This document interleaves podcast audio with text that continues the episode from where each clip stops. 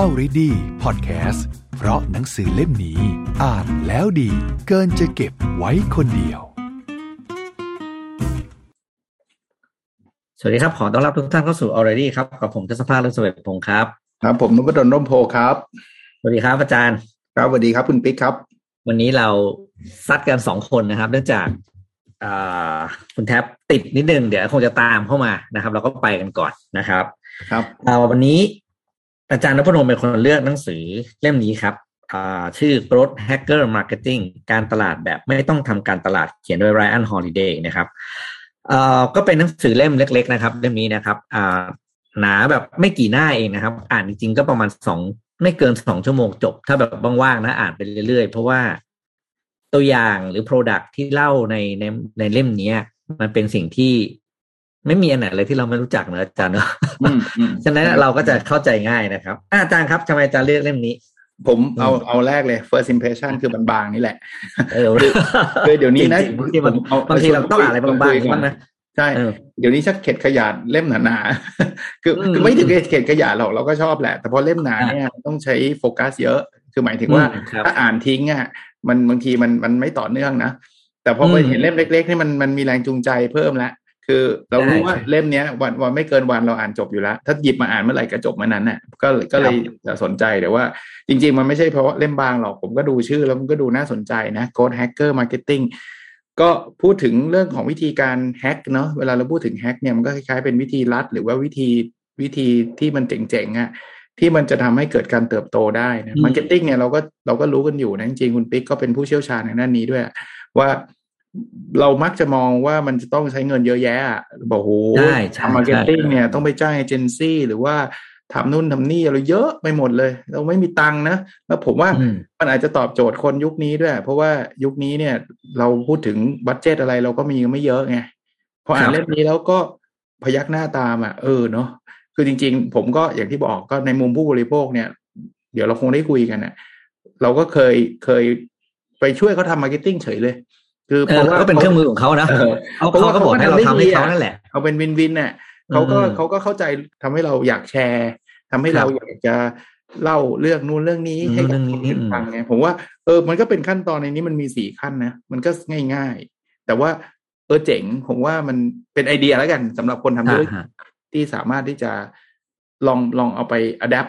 ไปเพิ่มเติมได้นะครับ ก็เป็นเล่มที่อ่านเพลินดีครับ แล้วก็เคสก็น่าสนใจ คือเรื่องของเรื่องเนี่ยผมคิดว่าผมผมขอเล่าย้อนไปนิดนึงก่อนตอนที่ ผมทำเป็นเขาเรียกว่าเป็นเป็นเป็น function marketing แบบเต็มตัวนะครับอาจารย์ก็ล่าสุดเนี่ยนะ ก็อยู่ทำอยู่ห้าปีที่ F&N แต่ว่าผมดูส่วนของไอศครีมนะครับอืมผมผมก็ทำอยู่ประมาณห้าปีนะก็ผมสิ้นผมจบก็ประมาณปีสองพันสิบเก้าไปปลายๆก็ต้องถือว่าไม่นานนะถือว่าไม่นานนะณเดือนสุดท้ายที่ผมออกมาเนี่ยห้าปีที่ผ่านมาเนี่ยอ่า ห้าปีช่วงนั้นนะครับคือสิบสี่สิบเก้าเนี่ย ผมยอมรับนะอาจารย์ marketing หลาย ๆ อย่างยังยังในบ้านเรานะครับ ยังเป็น marketing แบบ traditional อยู่เลยอืม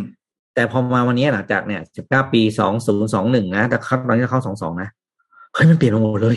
อืมโอ้มันเปลี่ยนไปเปลี่ยนไปแบบเยอะมากจริง ๆ นะครับ แล้วก็รู้สึกว่าหลาย ๆ ไอเดียเนี่ย ที่ผมเคยคิดว่าผมทำมาก่อนแล้วมันดีมากนะที่ต้องรับเออมันก็ถือมันมันมันสำเร็จมากเนี่ย เฮ้ยวันนี้ถ้ามาใช้ไอเดียนั้นวันนี้เฮ้ยไม่แน่ว่ะอืมอืมอาจจะอาจจะแปลกก็ได้นะผมผมว่าไม่แน่หรอกผมว่ามันแปลกแน่นอน เพราะว่า ถ้าเรามองไปจริงๆวันนี้เนี่ย marketing มันไม่เหมือนเดิมแล้วครับ มันถูกมันมันไม่ใช่การการคิดแคมเปญทำสินค้า คิดแคมเปญแล้วก็ทำโดยคนไม่กี่คนที่อยู่ในห้อง อืมแล้วก็ปล่อยแคมเปญมาปุ๊บ แล้วเราก็ลุ้นเอาว่า Product ตัวนี้มันจะติดตลาดหรือเปล่าอืมนะครับ แต่พอ มาดูอะผลสังเกตสองสามปีให้หลังบ้านเราการตลาดบ้านเราเปลี่ยนไปเยอะมาก แล้วพอมาดูจริงเนี่ยหลายหลายแคมเปญที่เราเห็นมันมาจากมันมีไอเดียใกล้เคียงกับ Growth Hacker Marketing นี่แหละ คือหนังสือเล่มนี้ครับ ถ้าอ่าผมเล่า concept รวมให้ฟังก่อนแล้วกันนะ มันเป็นเรื่องเล่าของอ่า pro เอ่อ service หรือ product ต่างๆ ที่เราใช้ในทุกวันนี้แหละ แต่มันเติบโตมาด้วยไอเดียที่บอกว่าเป็น non traditional marketing way อืมคือมันโตมาโดยไอเดียที่แบบ แหกกฎนอกกรอบ ไม่คิดว่าจะทำได้ โตมาจากข้อจำกัด แล้วก็โตมาจากความเขาเรียกว่าความคิดสร้างสรรค์อืมนะครับ ผมเชื่อว่าอาจารย์นพดลก็น่าจะคุ้นเคยไอตัวอย่างแรกที่เขายกเลยเนี่ยเขาบอกว่า Growth Hacker Marketing เนี่ยไอเดียมันก็คือการที่อ่าคือตัวอย่างในหลายเล่มในเรื่องนี้จะเป็นเรื่องที่เกี่ยวกับสตาร์ทอัพนะครับ แล้วก็แล้วก็ product ที่เป็นที่เป็นเกี่ยวกับอยู่ใน Silicon Valley ก็เพราะว่าคนเขียนอะไรอย่างเงี้ยเขาก็อยู่ในนั้นนะเนาะ แต่ผมเชื่อว่าไอเดียบางอย่างเนี่ยมันมันมัน work มากอย่างตัวอย่างแรกที่เขายกที่ผมชอบมากคือตอนที่เรามีอีเมลฟรีครั้งแรกอะอืมอืมที่เป็น Hotmail อะแล้วเขาก็พูดว่าตอนนั้นเนี่ยจะจะเอาเงินแบบว่าไปซื้อบิลบอร์ดไปทำเงี้ยเพื่อเพื่อมาซื้อเนี่ยคือประเด็นคือไม่มีตังค์อืมพอไม่มีตังค์แล้วทำไงทำไงให้ให้คนอยากจะใช้เดี๋ยวทดลองใช้ให้ง่ายที่สุด ก็เลยกลายเป็นว่า ให้เขียนว่า get your free hotmail ที่เขาเรียกว่าเป็นเป็นประโยคส่งท้ายเนาะที่ที่ที่ใต้อีเมลที่ทุกคนใช้ แล้วเราก็จะเห็นในโมไอแคมเปญเหล่านี้เยอะแยะไปหมดเลยเดี๋ยวนี้คือการ invite market ภาษาผมผมเรียกว่า invite marketing เนาะอืมก็คือก็คือคนจะใช้ได้ก็คือต้องได้รับการเชิญก่อน เหมือนกับล่าสุดคืออะไรคือขับเฮาไงอาจารย์ใช่ใช่กำลังจะพูดเลยใช่ใช่ไหมอาจันมองว่าไงในฐานะผู้บริโภควันนี้วันนี้ผมจะผมจะปลอมตัวเป็นนักการตลาดนะ เพราะว่าผมและอาจารย์เป็นผู้บริโภคอาจารย์รู้สึกยังไงบ้างกับผมการตลาดผมว่าในยุคปัจจุบัน ผมว่าน่าสนใจ แล้วจริง ๆ มันดูดูขัดกับความรู้สึกไหมคืออย่างผมยกตัวอย่างขับเฮานะ คือแทนที่จะบอกว่ารีบแจกให้คนอื่นเข้ามาใช้กันจะได้คนใช้เยอะๆไม่ใช่นะอืมคือคุณอ่าจะขอขับเฮานี่คุณต้องมีอินไว้นะแล้วคนหนึ่งอืมไม่ใช่ว่าเราอินไว้ได้เป็นสิบนะ เราอินไว้ได้สองมั้งถ้าผมจำไม่ผิดสองหรือสามสองไม่รู้ว่าสองสองคือคือน้อยอะคือมันไม่ครับฮะมีอย่างนี้ด้วยเหรอ คือแทนที่จะอืมให้เปิดฟรีโหลดฟรีใช้กันได้เต็มที่อืมอืมไม่ไม่ ให้อินไว้ให้อินไว้แล้วไม่เยอะด้วยนะ ผมจำได้ตอนนั้นน่ะมีขายด้วยนะ คือเป็นพันขายนะขายไว้กันอยากใช่อยากอยากจะอยากจะได้มากเอาอะอ่าเออ คุณอืมก็ต้องไปซื้ออินไว้ขายอินไว้กันเลย แต่กลายเป็นว่า Clubhouse เนี่ยเอาจุดเนี้ยทำให้คนอยากใช้เข้าไปใหญ่ จริงๆผมว่าในฐานะของของผู้บริโภคเนี่ยมันเป็นหลักจิตวิทยาอะไรที่มันน้อยครับมันเริ่มยิ่งอยาน้อกยยิ่งอยากมคือคือถ้าบอกว่าโหลดยิ่งฟรีไม่เอาอะ แต่ถ้าเกิดบอกว่าเออเฮ้ย ต้องอินไว้โอ้โหมันดูแบบ privilege นะ ผมใช่ผมจำได้ตอนนั้นนะชุยุคแรก ๆ ตอนที่กับเฮาเริ่มกำลังบูมเนี่ยโอ้โหคนโชว์กันแค่ได้ได้อินไว้นี่ก็มาโชว์กันใน Facebook แล้วนะได้อินไว้ก็ด้วยอะไรนู่นนี่นั่นแบบจะดูเท่ดูเก่ง แต่นี่อันเนี้ยมันมันมันเป็นจิตวิทยาอันหนึ่งเลยอะผมจำได้หนังสือเล่มหนึ่งแต่แต่นานมาแล้วนะเอ่อหนังสือของอาจารย์โจนาเบอร์เกอร์อะแกอ่าแกเขียนเรื่องนี้เลย แกเขียนเรื่องว่าทำไมคนถึงอยากแชร์ ส่วนหนึ่งข้อหนึ่งก็คือ ความที่มันมันมีน้อยอะ ความที่มันอืมแบบ privilege อะเป็ privilege น reality เนาะเออมันแบบเฮ้ย มันไม่ใช่ทุกคนที่ได้นะเว้ยอะไรอย่างเงี้ยอ่าแต่อ่าแต่ eventually แล้วทุกคนก็ได้เห็นปะเพราะว่าอ่าการรู้สึอิกนไว้แบบวันหนึ่งเนี้ยการอินไว้แบบเนี้ยมันหนึ่งไปสองสองไปสี่สี่ไปหกหกไปเดี๋ยวมันก็ขึ้นมันก็แป๊บเดียวมันก็เป็นล้านล้านๆแหละ แต่ว่าสุดท้ายเนี่ยมันมันจุดกระแสติด ผมว่าไอ้ไอ้เนี่ยเป็นกลยุทธ์ที่ไม่เลวเลย ไม่เลวเลย แล้วแต่ก่อนผมจำได้ตอน Gmail ใหม่ ๆ ก็เป็นแบบนี้นะ คืออ่าคือตอนคนให้ใช้ไม่ใช่ว่าอยู่ดีๆเออทุกคนสมัคร Gmail ได้ไม่ใช่ คุณต้องอินไว้อืมมา ผมว่าเป็นไอเดียที่ไม่เลว เป็นไอเดียที่แบบก็แล้วก็ทุกคนก็รู้นะว่ามันเป็นแบบนี้แต่ก็ก็เอาอะ ก็เพียงอย่างแล้วมันทเออำมันทำให้แบรนด์กับ Product ดูดีด้วยมันเป็น Exclusive อ่าใช่ใช่แล้วถ้าจุดเริ่มต้นนะ คุณเริ่มจากอ่าคนที่เป็นเซเลบริตี้เป็นอินฟลูเอนเซอร์นะ แล้วเหมือนกับคนเนี้ยได้รับเป็นได้รับอินไว้จากอินฟลูเอนเซอร์เนี่ยโอ้โหคนนี้โชว์กันแบบชนิดที่ว่า ดูเท่โชว์เลกันยสุดๆอะอ่า ว่าเขาเขาพิเศษเขาได้จากอ่าอินฟลูเอนเซอร์ของเขาอะไรอย่างเงี้ย อืม ผมว่าอันเนี้ย ผมว่าแล้วมันไม่มี cost คือคืออันนี้แทบไม่มีอะไรเลย คือจริง ๆอะอืมเขาก็กะแจกฟรีอยู่แล้วแหละเพราะว่าเออแต่แต่แต่ว่าว่ามีสไตล์หน่อย เออ แต่พอพอแจกแบบนี้มีคุณค่าเลย คือจากไอ้แบรนด์ที่หรือว่าบริษัทที่ที่จริง ๆ ก็จะให้ Clubhouse เขาไม่ได้ให้เราซื้อนี่เขาให้เราใช้ฟรีอยู่แล้ว แต่ว่าอืมวิธีการไม่มี cost อะไรเพิ่มเติม ไม่ไม่ต้องไม่ต้องไปแปะบิลบอร์ดด้วยว่าเฮ้ยใช่โหลดไอ้ Clubhouse ยังไม่ต้องคุณใช้วิธีนี้แหละ แล้วเดี๋ยวคุณแชร์กันไปเอง คนที่ลงเงินเองอะอืมผมว่ามิติมิติพวกเนี้ยเป็นมิติที่แบบ ใช้ความคิดสร้างสรรค์ระดับหนึ่งอะแต่ว่าเราเราเราไม่จำเป็นต้องไปคิดใหม่นะ คือเราอาจจะอืมมองในมิติของเราอะว่า เออเฮ้ย มันมันทำมันทำในลักษณะแบบนี้ได้นะมันอาจจะเอาไปใช้กับ product หรือ service ที่เราทำก็ได้ ไม่จำเป็นต้องเป็นสตาร์ทอัพด้วยนะ ผมคิดว่าหลาย ๆ อย่างเนี่ย อ่า เราได้ไอเดีย แล้วมันมันมันมันเกิด ความรู้สึกอะคือคือเฮ้ยเออ แล้วเราก็ไปอธิบายของการการแพร่กระจาย ผมผม ผมอยากอันนี้ต่อยอดไปอีกนิดนึงนะ หนังสือที่ไอเล่าถึงเรื่องเรื่องนี้ชื่อ Contagious ของอาจารย์โจนาเบอร์เกอร์ของ University of Pennsylvania เจ๋งมาก เขาจะเล่ารายละเอียดเลยว่าทำไมอยู่ดีๆ วิดีโอแมวมันถึงเป็นไวรัลได้วะ คือแมวตัวหนึ่งอะไรเงี้ย คือไม่ไม่ได้มีปัญหาและไม่มีอะไรเลย แต่ว่ามันสามารถไวรัลได้ เพราะว่ามันตอบโจทย์บางเรื่อง มันตอบโจทย์ความอืม exclusive บางความขำความอะไร emotion อะไรเงี้ย เราจะสังเกตว่าเรื่องพวกเนี้ยมันมัน มันสร้างอารมณ์สร้างความรู้สึกให้กับผู้บริโภคได้ดี แล้วเราในฐานะผู้บริโภคเนี่ยผมคิดว่าตัวเราเองอะก็จะรู้สึกว่า เออ มันเจ๋งมันเท่เราถึงแชร์ ทุกครั้งที่เรากดแชร์ลองสังเกตตัวเองดิมันต้องมี benefit อะไรสำหรับเราอะ มันดูเท่ว่ะใช่มันดูอะไรสักอย่างอะดูทางว่าอะพูดง่ายนะอาจารย์ผมใช้คำนั้นหนึ่งมันดูว่าเราเก่งอ่าสองดูว่าเราเป็นคนพิเศษ ใช่สามดูว่าเราเป็นคนที่รู้เรื่องนี้ก่อนคนอื่น อืม มันมี principle นะครับจำมันมีผมใช่จำไม่ได้จริงๆว่าเขาเขียนที่ไหนผมเคยอ่านแต่ว่าพอดีผมไม่ได้เก็บซอสไว้เขาบอกเนี่ยเหตุผลที่เราแชร์เพราะอะไรเนี่ยที่ผมบอกเนี่ยสามสี่สี่ห้าข้อแต่ผมจำไม่หมด ก็รู้สึกว่าเราเก่งคนอื่น รู้ก่อนคนอื่น มีรู้ว่าเราเป็นคนที่มีความแตกต่างหรืออยู่เหนือคนอื่นที่ได้สิทธิ์ตรงนี้มา มันมีอีกสองงานผมจำไม่ได้ แต่ว่าเนี่ยอย่างที่อาจารย์บอกเมื่อกี้ก็คือใช่ แล้วการที่พอเราให้ผู้บริโภคเป็นคนแชร์เองเนี่ยครับ มันส่งผลกลับมาให้อ่า กับตัว Product เองว่าตัว Product มันดูมีค่า โดยที่เรายังไม่ต้องพูดว่าเรามีค่านะอืมเพราะไอ้ความอยากแชร์เนี่ยมันเป็นตัวบอกแล้วไงผู้บริโภคผู้บริโภคแชร์เองว่าฉันมีเรื่องนี้แล้วเนี่ยนะคือตัวที่ indicate คุณค่าของเราได้ดีที่สุด ผมว่าเดี๋ยวนี้ product ในลักษณะเนี้ยมีเยอะแล้วก็ เราจะสังเกตเห็นเลยว่าเขาเขามาเป็น pattern แบบนี้เลยนะ แต่ว่าเขาอาจจะไม่ได้เริ่มเหมือนเหมือนมันอาจจะมีหลายวิธีแต่เขาอาจจะไม่ได้ใช้ทุกวิธีครับแต่ว่าเขาเขาเลือกวิธี อันนี้ผมผมพูดนอกเหนือจากหนังสือ เดี๋ยวหนังสือมันมีเคสอันหนึ่งที่ผมก็ชอบนะเอานอกเหนือจากหนังสือเนี่ยคุณปิ๊กอาจจะไม่ค่อยได้เล่นนะ แต่ผมเล่นแล้วผมชอบคือ Wordle เคยเล่นปะเออ Wordle ใช่ไหมเออเออผมไม่ได้เล่นผมมันไม่ไม่สามารถมีอาจารย์ผมเป็นคนที่แพ้พัซโซมันมันมันไร้สาระมากเอาตรงๆนะ ถ้า Wordle อืมเนี่ยมันคือการทายคำธรรมดาเอง มันไม่มีอะไรเลย มันคือคำภาษาอังกฤษที่มันมีห้าตัวอักษร แล้วคุณก็ทายมาทายถูกก็เขามีให้ทายหกครั้งอะถ้าเขียนตัวอักษรไปแล้วตัวไหนผิดมันก็บอกตัวนี้ผิด ตัวนี้ถูกอืมถูกตำแหน่งอืมถูกตัวอะไรเงี้ยแค่เนี้ยคือมันก็อ่าจบพี่ซี่ ถ้าเราเล่นธรรมดานะ ผมคิดคิดว่าเล่นอยู่สี่ห้าครั้งก็เลิกแล้วอืมแต่ Wordle อะมันมีวิธีการในในการกระตุ้นให้เราแชร์ เวลาแชร์เนี่ย เขาจะไม่แชร์เป็นคำที่เฉลย ทุกวันเนี่ยเราจะเราจะมีคำคำเดียวกันนะ เราเราจะเล่นคำเดียวกันคุณปิ๊กเล่นผมเล่นเนี่ยจะเจอคำเดียวกัน แต่ถ้าผมอืมทำทำได้สามครั้งแล้วผมรู้เนี่ยผมแชร์เนี่ย มันจะโชว์แค่ตัวเขียวๆถ้าคุณปิ๊กเคยเห็นผมแชร์บ้างนะครับมัจะครับโชว์ว่าผมทำได้สามครั้ง แต่คุณปิ๊กยังไม่รู้นะมันคือตัวไหน แต่มันเริ่มท้าทายแล้วว่าลองเด็ลองลองทำเด็สามครั้งด้วยอ๋ออ่าอีกคนนึงก็บอกว่าเฮ้ยสามเหรอเดี๋ยวลองทำดูสองครั้งหรือเปล่า หรือห้าครั้งบางคนมันก็หลุดไปหกครั้งอะไรเงี้ยอืมแชร์กันทุกวัน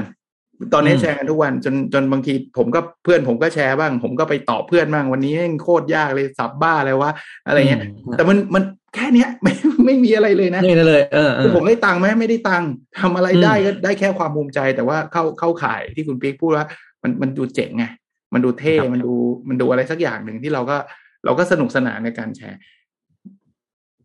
แบบเนี้ยดูแบบเบสิกมากเลยอะแต่คนก็เล่นกันทั้งโลกอะ คือคือเล่นกันแบบกระหน่ำอะก็เป็นผมว่าเป็นเคสที่ที่อย่างเงี้ยไอ้ growth hacker เนี่ยมันก็จะมีเคสในลักษณะแบบเนี้ยว่าเออทำอะไรก็ได้นะทำให้คนเขาเขาเขา happyอะ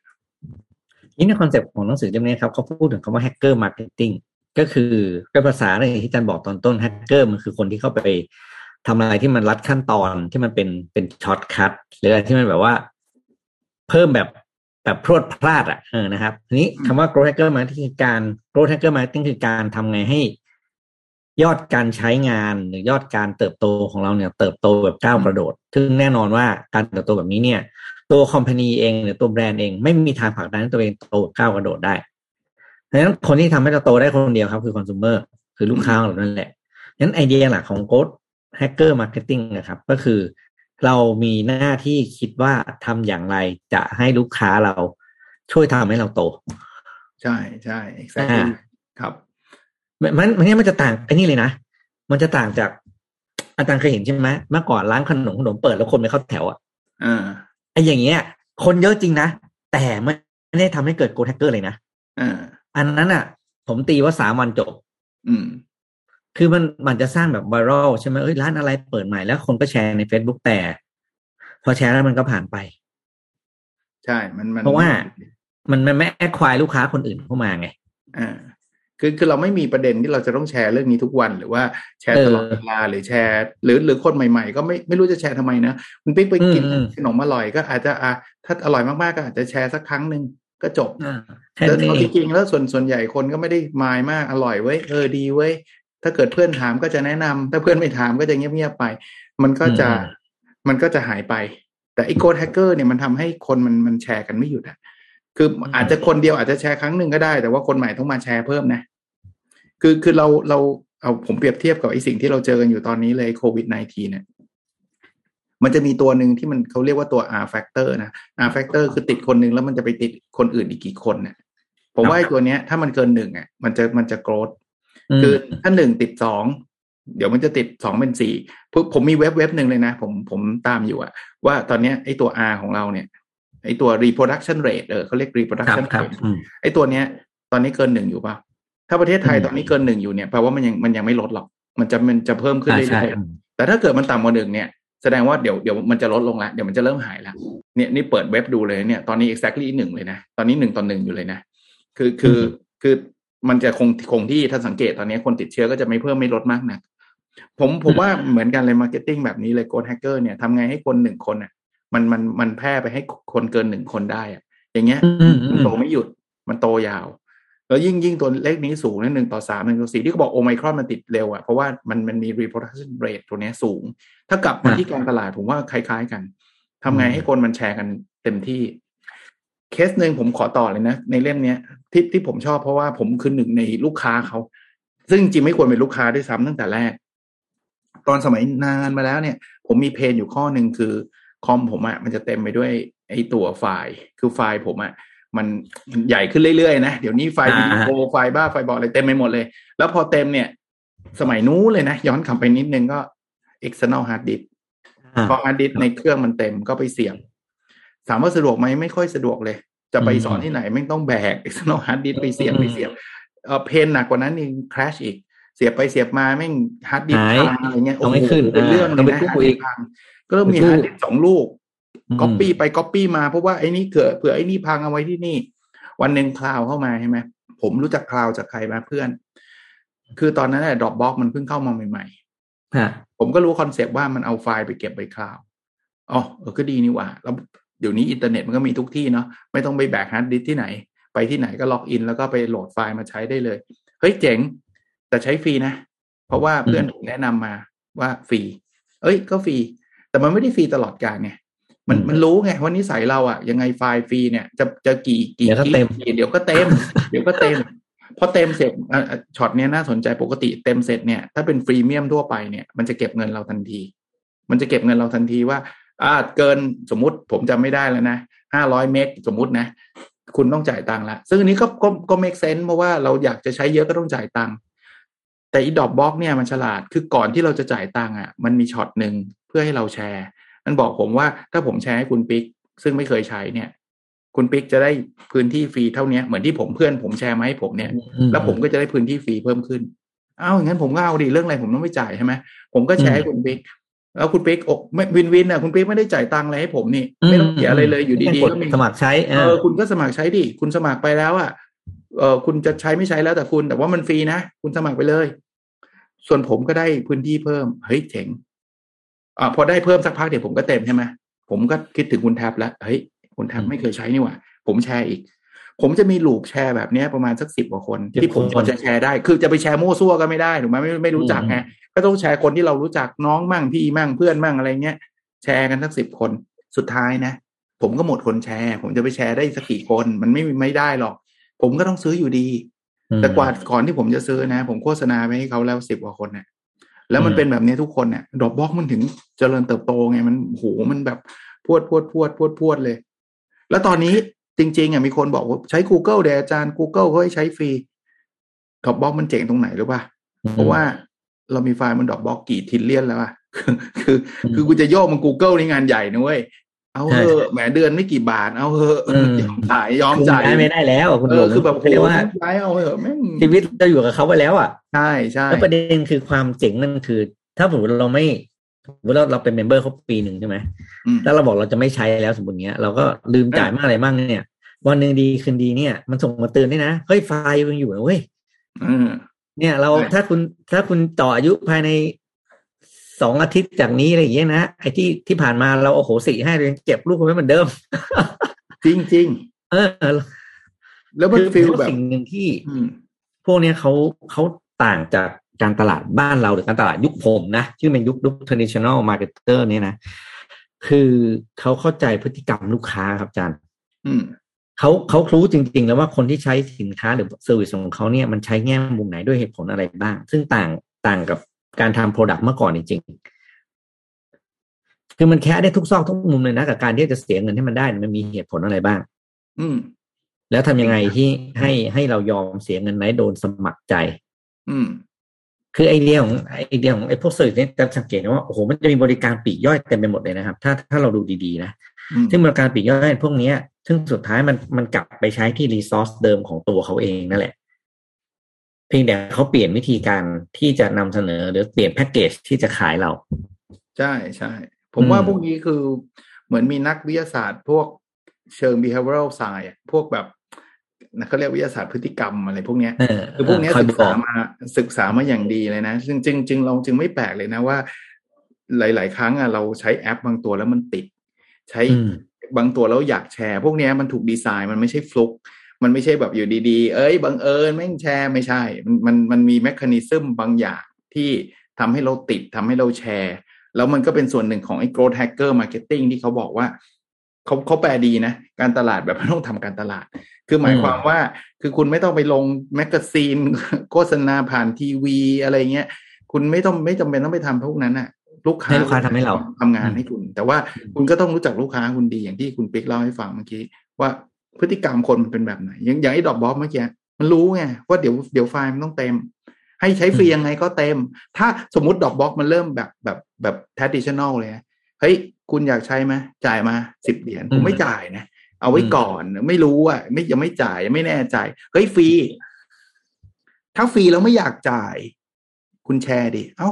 ไม่เห็นอืมยากเลยแชร์ ก็แชร์แค่แชร์เอเอออแค่แต่แชร์แชร์นี่แชร์ให้เขาสักกี่คนละพอเข้าอืม loop นี้เข้า funnel นี้เลยอะเข้ากรวยนี้ทันทีเลยอะพอแชร์พอแชร์แล้วสุดท้ายคุณก็ต้องจ่าย คุณไม่จ่ายตอนนั้นก็ได้นะ คุณเอาไฟล์ออกไปดิแล้วไฟล์คุณกว่าจะโยกออกอะ คุณมีกี่กี่กี่ trillion แล้วอะคุณโยกออกเป็นวันน่ะ คุณจะเอาแล้วไฟล์อย่าลืมนะว่าคุณจะโยกออกที่ไหนอะ คือไม่ง่าย ไม่ประเด็นคือถามบอกงี้ อาจารย์ไม่มีทางโยกออกได้เลย ใช่ เพราะว่า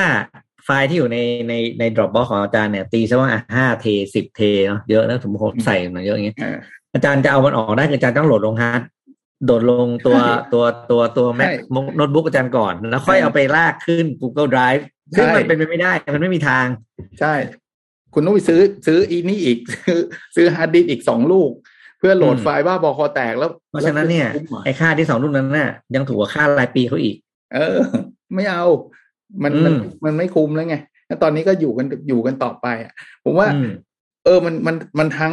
ได้ลูกค้าใหม่นะ มันทั้งล็อกลูกค้าเดิมไปด้วยนะ ว่าคุณไม่ได้ไปง่ายๆนะไอ้พวก switching cost คุณสูงนะ ทั้งเรื่องของความเสี่ยงเรื่องของ whatever ที่เต็มไปหมดนะแต่พวกเนี้ยผมว่า เขาเขาคิดกันมาว่า เออพฤติกรรมผู้บริโภคเป็นแบบเนี้ย แล้วสุดท้ายเนี่ยเขาเขา growth ของเขาได้ ทั้งทั้งๆที่จริงๆคู่แข่งเขาไม่กระจอกนะ คู่แข่งเขาคือ Google คู่แข่งเขาคือพวก cloud service ที่มันแบบระดับโลกเนี่ย ผมว่ามันก็ยังอยู่ของมันได้นะคือคือน่าสนใจทีเดียว จริงโมเดลเนี้ย ผมว่าลองลองไปอ่านดูอะในเนี้ยที่เขาบอกว่ามีสี่ step แต่ผมผมชอบ step แรกเหมือนกันนะ คือ step แรกที่เขาบอกว่าหา product market fit น่ะอ่าคือพูดพูดได้ง่ายว่า ถ้า Product มันห่วยอะ คุณทำ Growth Hacker ยากคือคือคือคนมันจะแชร์ยากแหละ ถ้าเกิด Product มันไม่ตอบโจทย์ของจริงอย่างอ่าพูพดอว่าโปรดัดกอกมันบไม่อตอบมันโจทย์ห่วยอย่างเงี้ยถูกใช้มันแล้วก็แชร์ลำบากอะแล้วเราเราก็ไม่อยากแชร์ไงเราไม่อยากแชร์ของห่วยๆให้กับคนอื่นต้องนั่นของมันต้องเจ๋งก่อนไอเดียก็คือบอกว่าการจะทำ growth hacking marketing ได้เนี่ย ข้อหนึ่งแล้วคือเป็นข้อที่สำคัญสุดเลย product ต้องดีก่อน อืมพอเหมือนกับพอพอตัวตั้งต้นมันดีอาจารย์ คนจะพูดให้เราอะเขาไม่เขินแล้วเขามั่นใจที่จะพูด อืม แล้วเขาเขียนนะในหนังสือเขียนบอกว่าเขาก็ไม่เข้าใจนะการตลาดที่ว่าทำไมถึงไปใช้เวลากับการทำแคมเปญหรือมีเดียเยอะแยะ แต่ว่าให้ความสำคัญกับการทำโปรดักต์ให้ดีที่สุดเนี่ย น้อยเกินไป จริงจริงจริงอืม บางคนไปเน้นในเรื่องเรื่องเรื่องเรื่องตลาดเยอะมากนะอืมโฆษณาออกสื่ออะไรกันเต็มไปหมด แต่สุดท้ายถ้ามันของไม่ดีนะคนก็ไม่อยากพูดต่อ ของดีใช่เพราะว่าเนี่ยถ้าเราแชร์ไปนะแล้วเพื่อนเราใช้แล้วไม่ดีแล้วถูกเออด่านะด่าอีกใช่ เราเราไม่แชร์สมสีสมห้าอยู่แล้วอืมเราเพราะมันคงต้องมันคือชื่อเสียงเราเนอะพูดจริงมันก็คือชื่อเสียงอย่างหนึ่งนะคนจะมองว่าเรารับงานอะไรมาไงไปแชร์มั่วตัวอ่าจริงจริงไอ้นี่มันแล้วอย่างอาจารย์ผู้อย่างอาจารย์กับผมเนี่ยอะเราก็มีความต่างกับผมผมก็เราพูดแบบตรงไปตรงมาอาจารย์ก็เป็นอาจารย์อะ credibility ของอาจารย์สำคัญกับผมอยู่แล้ว ซึ่งผมเป็นนัก อ่านักการตลาดเป็น influencer ซึ่งจริงๆแล้วอาจารย์มันก็จะมีความจำเป็นนะที่ต้องที่ต้องรักษาความน่าถือให้สูงที่สุดอะโอ้อาจารย์นพดลแชร์แม้เราจะเป็นเพื่อนไงก็ตามนะบอกอาจารย์เชลพี่อาจารย์นพดลบอกว่าอันนี้ดีเหรออะไรเงี้ยบอกว่าใช่ถ้าเกิดแชร์มาแล้วมันมันไม่ได้เรื่องอะ จริงผมผมเห็นด้วย เพราะว่าถ้าไม่ได้เรื่องเนี่ยวันหลังความน่าเชื่อถือจริงๆทุกคนแหละนะเราก็จะรู้สึกว่าเฮ้ยไอ้นี่แม่งมั่วแล้ว คืออืมอืมคือมั่วซั่วแล้วเชียร์อืมไร้สาระอะ เราแล้วเราแล้วเราสุดท้ายนะ เราก็จะกลายเป็นคนที่ไม่มีใครเชื่อถืออคือพูดง่ายๆว่าครับโอ้อย่าไปฟังแกแกมั่วเออะไรอเงี้ยแชร์อะไรมาใช่ ผมถึงบอกว่า product สำคัญไง product ถ้า product มันดีจริงนะคนพร้อมแชร์อยู่แล้วอืมคนพร้อมที่จะเพราะยิ่งแชร์มันยิ่งเท่ไงมันรู้สึกแบบ เออเฮ้ยลองดูดิมันมันมันสนุกนะมันดีนะอะไรเงี้ยมัน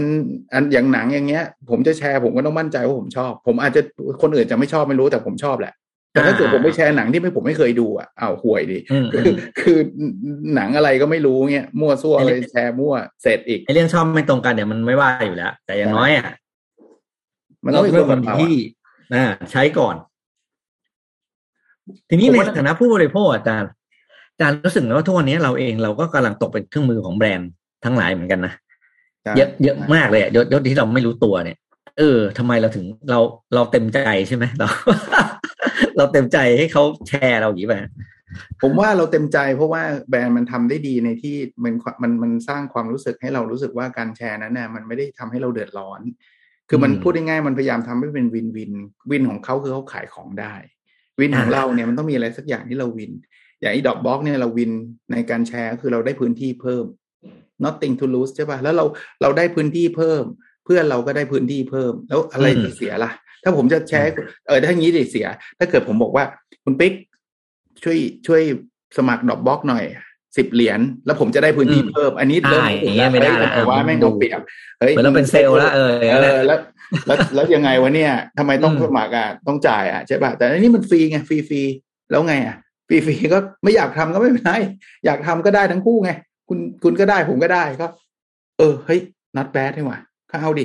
ไอคนสมัครก็เอา แล้วพอตอนสุดท้ายก็ เขาก็ได้ offer เนี้ยเขาก็ไปแชร์ให้เพื่อนต่อ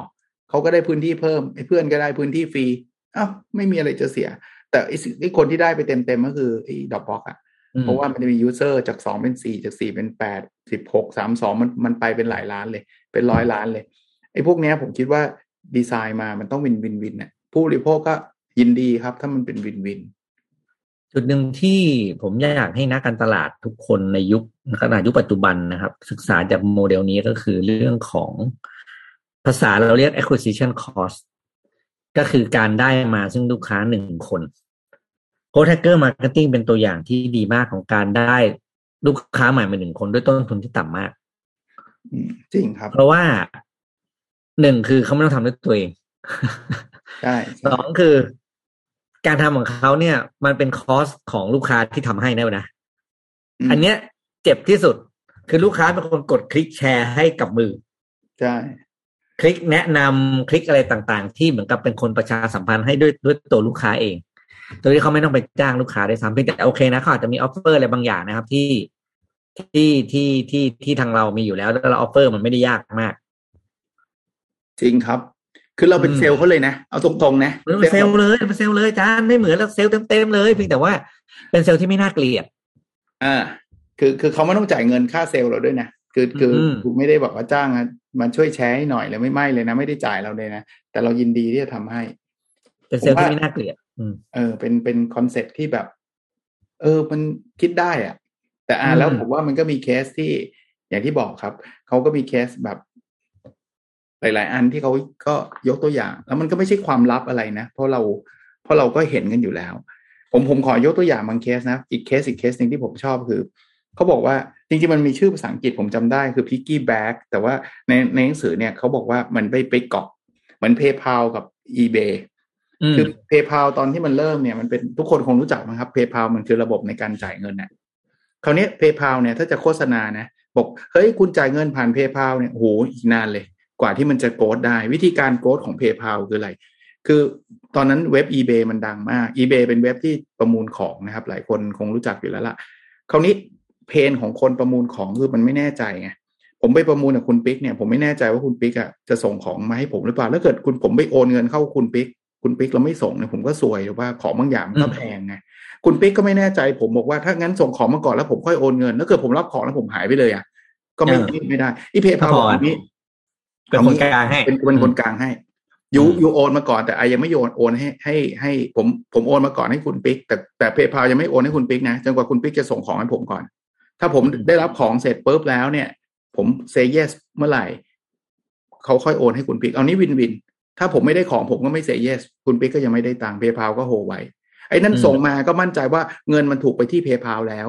เพราะนั้นไอ้นี่จะไม่จ่ายไม่ได้แล้วเพราะ PayPal มันจะเป็นคนจ่ายเองอ่าอันนี้ อันนี้จบแต่ PayPal มันทำแบบนี้เนี่ยมันเข้าไปที่ eBay เนี่ยมันได้มันได้ user เป็นล้านรายเลย เพราะว่าเพราะคน eBay มันเป็นล้านคนน่ะหลายล้านคนน่ะที่มันมันมันทำอันนี้อยู่อะ นี่คือ growth hacker แบบ มาทีมัน user กระโดดมาเป็นล้านเลย คือคุณไม่ต้องไปโฆษณาการใช้กันเฉพาะกลุ่มไงมันมันมันไปที่แพลตฟอร์มใหญ่แล้วมันเกาะหลังปุ๊บเราไปใช้เลย อย่างนี้ก็ก็ก็เป็นอะไรที่น่าสนใจนะ ที่มันมันสามารถทำได้ผมว่าไอเดียนี้ SME บ้านเราต้องต้องศึกษาครับ เพราะว่าการแข่งขันบ้านเราวันนี้มันไม่เหมือนเดิมละอืมมันไม่ได้เก่งกันด้วยใครมีเครือข่ายกระจายสินค้าได้มากกว่า เพียงอย่างเดียวนะ แต่มันแข่งกันด้วยไอเดียที่โอเคมันต้องมีความแปลกใหม่อันนี้แน่นอนอยู่แล้ว มันต้องมีความคิดสร้างสรรค์ อันนี้ก็แน่นอน แต่ประเด็นนี่คือ ถ้าแข่งกันธรรมดาเนี่ย ยังไงยังไง SME ผู้ผู้ที่ตัวเล็กกว่าเนี่ย ก็สู้รายใหญ่ไม่ได้อืมใช่ไหมครับเพราะฉะนั้นวิธีการเดียวที่คุณจะจะจะต่อกรหรือจะเบียดแทรกเข้ามาในตลาดที่มีรายใหญ่ เป็นเจ้าตลาดเราอยู่แล้วเนี่ยคือคุณต้องใส่คอน sumer ครับ เป็นพาหนะ ในการที่ครับในการที่เขาจะ จะทำให้คุณเป็นที่รู้จักขึ้นมาแล้วคอน sumer เองเนี่ยแหละ จะเป็นเกราะป้องกันคุณจากรายใหญ่ ๆ เพราะว่าพออะไรที่มันเกิดจากคอน sumer build ขึ้นมา มันมันเหมือนมันมีมันมีพลังบางอย่างเนาะที่ consumer เขาจะเขาจะปกป้องแบรนด์เราเองทำให้รู้สึกว่าเราแม่งแข็งแรงว่ะจริงรายใหญ่จะทำอะไรกับเราก็ลำบากใจ ใช่ ถ้าทำได้แบบนี้นะ มันก็ไปได้ได้เร็ว แต่ว่าอืมก็คงต้องกลับไป basic อะครับว่า เอออะไรทำได้อะไรทำไม่ได้อะไรที่มันเหมาะกับสินค้าเราอืมผมมว่า อ่านแล้วได้ไอเดีย เล่มนี้อ่านแล้วแบบอะไรเนี่ยแล้วแล้วไม่จำเป็นจะต้องเป็นพวกสตาร์ทอัพหรือเป็น techเป็น tech เป็นเป็นอะไรนะ เป็นแอปพลิเคชัน หรือเป็นแพลตฟอร์มนะอืมเพราะผมเชื่อว่าอย่างไอเดียอย่างง่าย อย่างไอเดียอย่างอ่าไอเดีย piggy back ที่อาจารย์พูดเมื่อกี้อาจารย์สังเกตเห็นไหม บ้านเรามีนะไอเดีย piggy back เนี่ยอ่าผมพูดง่ายอาจารย์เห็นอาจารย์เคยกินก๋วยเตี๋ยวเรือใช่ไหมอืมร้านก๋วยเตี๋ยวเรือผมตีแค่ว่าหกเจ็ดสิบเปอร์เซ็นจะมีขนมถ้วยวางอยู่ใช่ใช่อ่าเห็นปะขนมถ้วยเนี่ย ไม่ต้องทำตลาดเองเลยเออที่ไหนมีก๋วยเตี๋ยวเรือที่นั่นมีเรา แล้วผมก็ไม่เคยรู้ว่าใครเป็นคนบัญญัติกฎขึ้นมานะว่ากินก๋วยเตี๋ยวเรือเสร็จต้องกินขนมถ้วยใช่เออแต่จริง อันเนี้ยเข้าไปทีเดียวนะกี่สาขาละ คุณวางอ่ายาเนี่ยคุณแบบคุณไม่ต้องไปแบกขายทีละที่หรือเปิดใช่สาขาเป็นร้อยมันทำไม่ได้หรอกเงินทุนก็ไม่มีอะไรก็ไม่มีแล้วให้ผมเอาจริงนะ ผมก็กินผมเป็นคนชอบกินก๋วยเตี๋ยวเรือตีง่ายนะแบบว่าผมกินมาหลาย ๆ สาขานะครับอาจารย์เฮ้ยรสชาติเดียวกันเลยเว้ยแต่ว่าคนส่งแต่ว่าคนส่งเดียวปะวะใช่ใช่มีสิทเราธิ์เราก็ฉุกคิดนะเฮ้ยตกลงมันคนส่งเดียวปะวะนี่คือแล้วเขาก็แบบเขาก็ไม่ต้องอะไรนะ ไม่ต้องไปทำโฆษณาไม่ต้องมีแบรนด์ไม่ต้องอะไรจริงเพราะว่าเขาอยู่เงียบ อืมๆตรงนั้นแหละ แต่ขอให้คุณมากินก๋วยเตี๋ยวเรือเถอะแล้วมาทีเท่าไหร่อะใช่ไหมคือกี่เออสาขาอะคือมันเออเทียบเลยนะมาถึงพรวดแล้วกลายเป็นใครเป็นเขาเรียกว่าอะไรเป็นนอมไปเลย อย่างที่คุณปิกพูดนะว่าทำไมอืมก๋วยเตี๋ยวเรือมันต้องกินกับไอ้ขนมถ้วยวะเฮ้ยประเด็นแล้วประเด็นคืออาจารย์แม่งเป็นขนมเจ้าเดียวในร้านแล้วด้วยนะเออใช่ ทุกร้านเลยอะคือจะกินขนมอื่นแต่เราไม่มีนะครับ มีแต่ขนมครกเอ้ยไม่ใช่โทษมีแต่ขนมถ้วยใช่เออใช่แบบเฮ้ยตกลงอะไรวะคือเนี่ยโดมิเนตสุดๆเลยนะ คือบังคับกินอะ ถ้าคุณเผ็ดอะคุณจะกินอะไรอะนาทีนั้นอะ จริง แล้วแล้วแล้วมันก็กลายเป็นตอนตอนนี้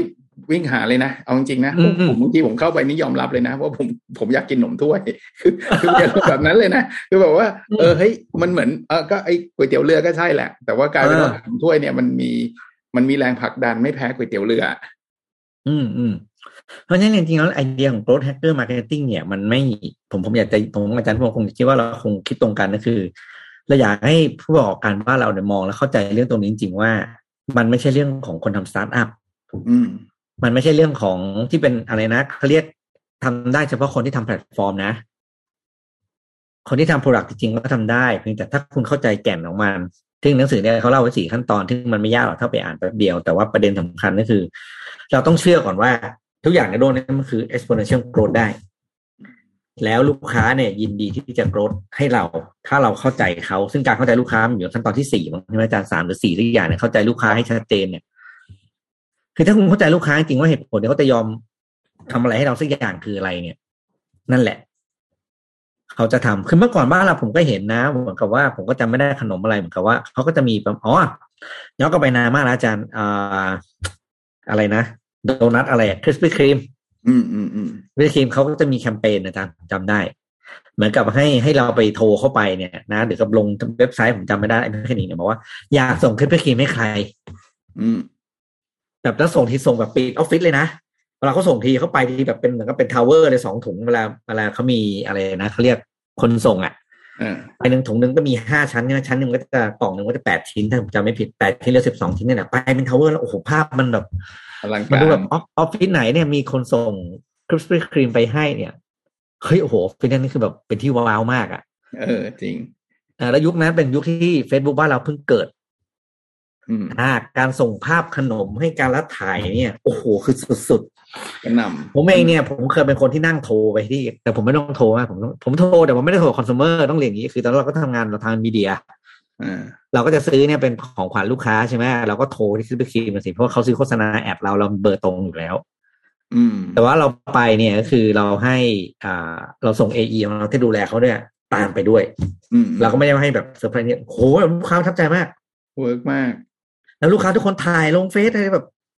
เฮ้ยมันเป็นแคมเปญที่ตอนนั้นถือว่าแบบ ทุกคนรู้จัก Krispy Kreme ในช่วงเวลาแบบภายในหนึ่งสัปดาห์ ดีเนาะผมว่าเนี่ยผมว่าอย่างเงี้ยอย่างที่คุณปิ๊กเล่าเล่าเคสเนี่ยคือมันไม่ใช่เออสตาร์ทอัพนะไม่เกี่ยวสตาร์ทอัพเลยนะ Krispy Kreme เนี่ยแต่ว่ามันทำได้ไง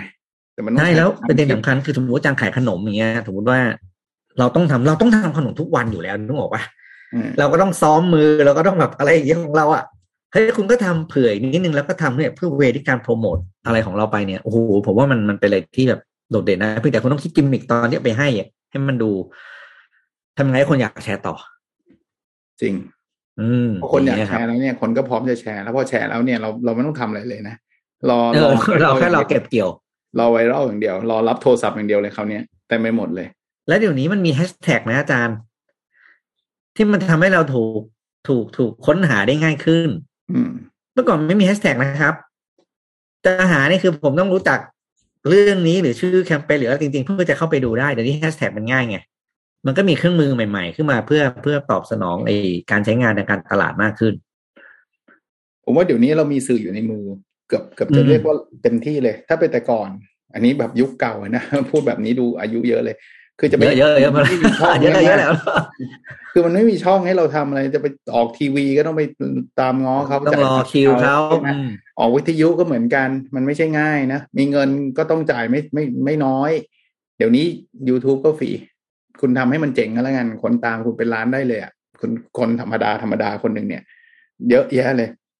พอดแคสต์ก็มีนะครับ หรือที่เราทำกันอยู่เนี่ยนะครับ ผมว่าเออมันมันมัน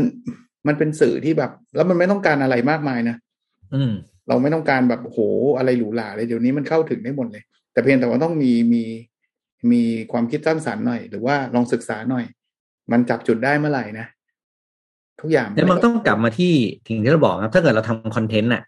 Product Market Fit คือคอนเทนต์ที่คนอยากฟังไงใช่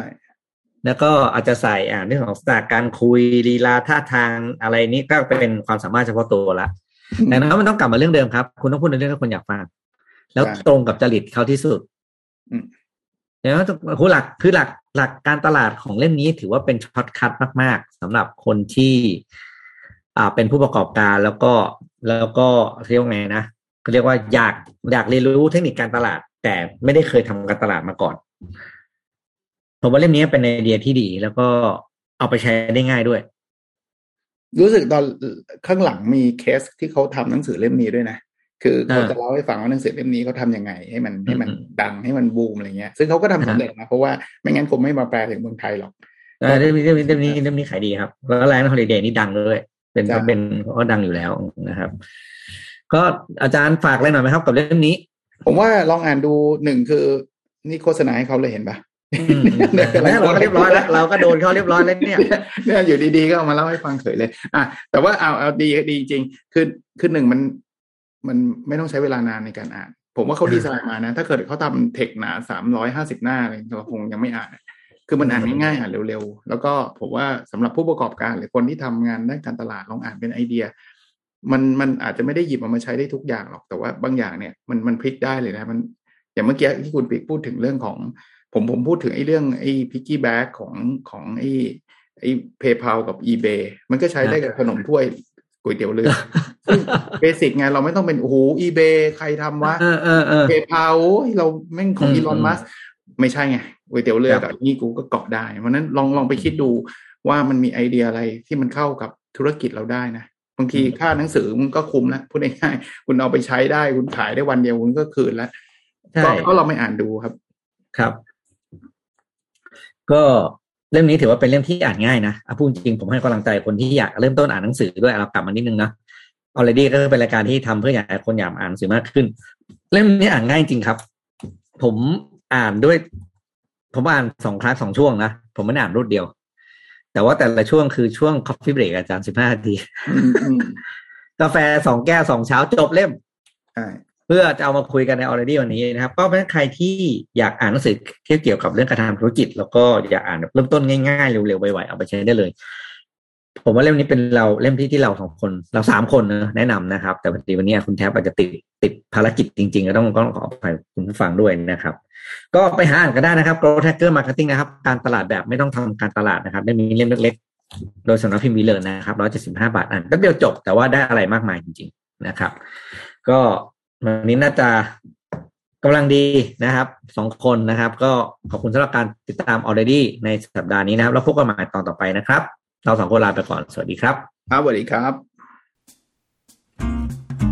already podcast เพราะหนังสือเล่มนี้ อ่านแล้วดีเกินจะเก็บไว้คนเดียว